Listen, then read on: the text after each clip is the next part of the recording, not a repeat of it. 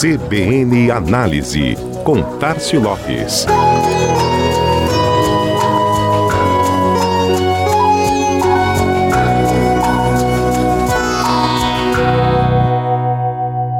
Já é domingo, Dia dos Pais chegando e com os números da pandemia em queda, trazendo perspectivas otimistas para o mercado, principalmente para o comércio varejista. Os shoppings, centro e demais regiões de compras de Maceió, bastante movimentados neste último fim de semana, já mostraram um pouco do que podemos esperar do período. A projeção da CNDL, a Câmara Nacional de Dirigentes Logistas, é de que a data movimente 18 bilhões de reais na economia brasileira. São 91,2 milhões de consumidores indo às compras por todo o país de acordo com dados apresentados pela entidade a partir da pesquisa realizada pela Offerwise, que ouviu 1.006 consumidores maiores de 18 anos de todas as classes sociais e ambos os sexos, pelas 27 capitais brasileiras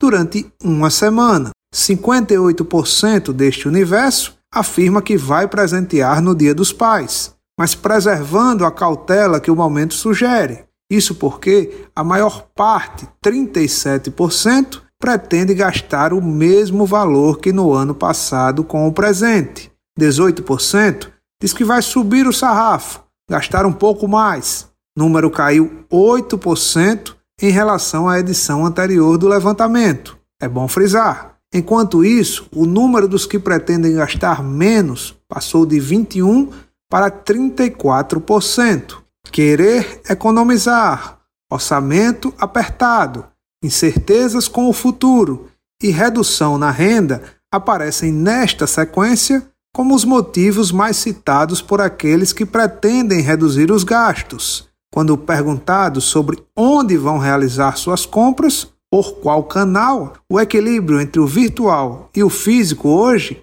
é nítido. Enquanto 40% afirmam que buscam shopping centers e lojas de departamento, 39% dizem que vão realizar suas compras pela internet. Também é interessante o quanto os consumidores transitam entre o digital e o físico, não apenas nas compras, mas antes delas, inclusive na fase de busca. 78% pesquisam produtos e promoções previamente na internet enquanto 65% fazem o mesmo em lojas físicas. Segundo o Google, no digital essas buscas praticamente dobram nesse período que estamos agora, de 10 dias antes até o segundo domingo de agosto. Entre os itens que apresentam maior alta em buscas aparecem camisas de times, barbeadores, carteiras, gravatas e chuteiras mas isso na comparação com os mesmos itens em outros períodos. São números relativos. Já na disputa entre as categorias, apontada na pesquisa da CNDL, a preferência dos consumidores para presentear segue esta ordem: roupas, perfumes, calçados e acessórios.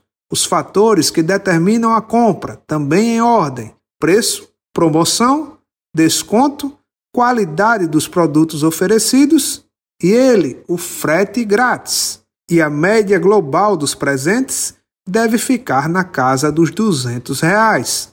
Os dados e projeções são gerais, que os bons resultados também sejam. Este foi mais um CBN Análise, Tássio Lopes, da Chama Publicidade, para a CBN Maceió.